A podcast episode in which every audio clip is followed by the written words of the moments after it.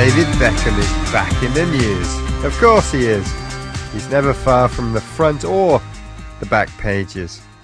He's now with AC Milan, the Italian footballing giants, set to make a competitive debut against Roma this weekend. Manchester United, Real Madrid, LA Galaxy, AC Milan. It sounds like he's collecting club names across the world.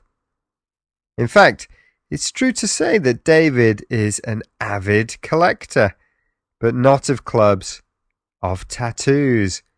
He shares this passion with many other footballers Maradona, Patrick Vieira, Guti, Wayne Rooney, to name a few. This is what he had to say about his collection of body art. The tattoos are all about the people in my life, my wife and sons, who I want with me always. When you see me, you see the tattoos. You see an expression of how I feel about Victoria and the boys. They're part of me. So, what has he actually got? Here's a shortened list a guardian angel on his back, along with the names of his three sons Brooklyn, Romeo, and Cruz. His wife's name in Hindi on the inside of his left forearm.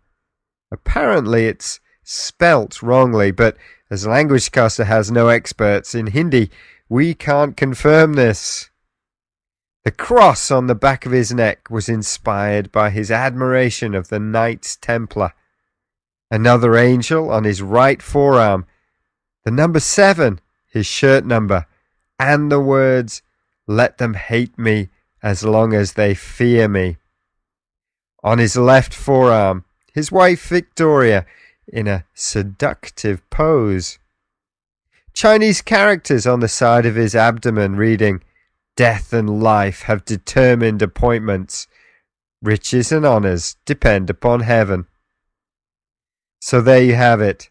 David Beckham, professional footballer, player for many famous clubs, and a tattoo collector.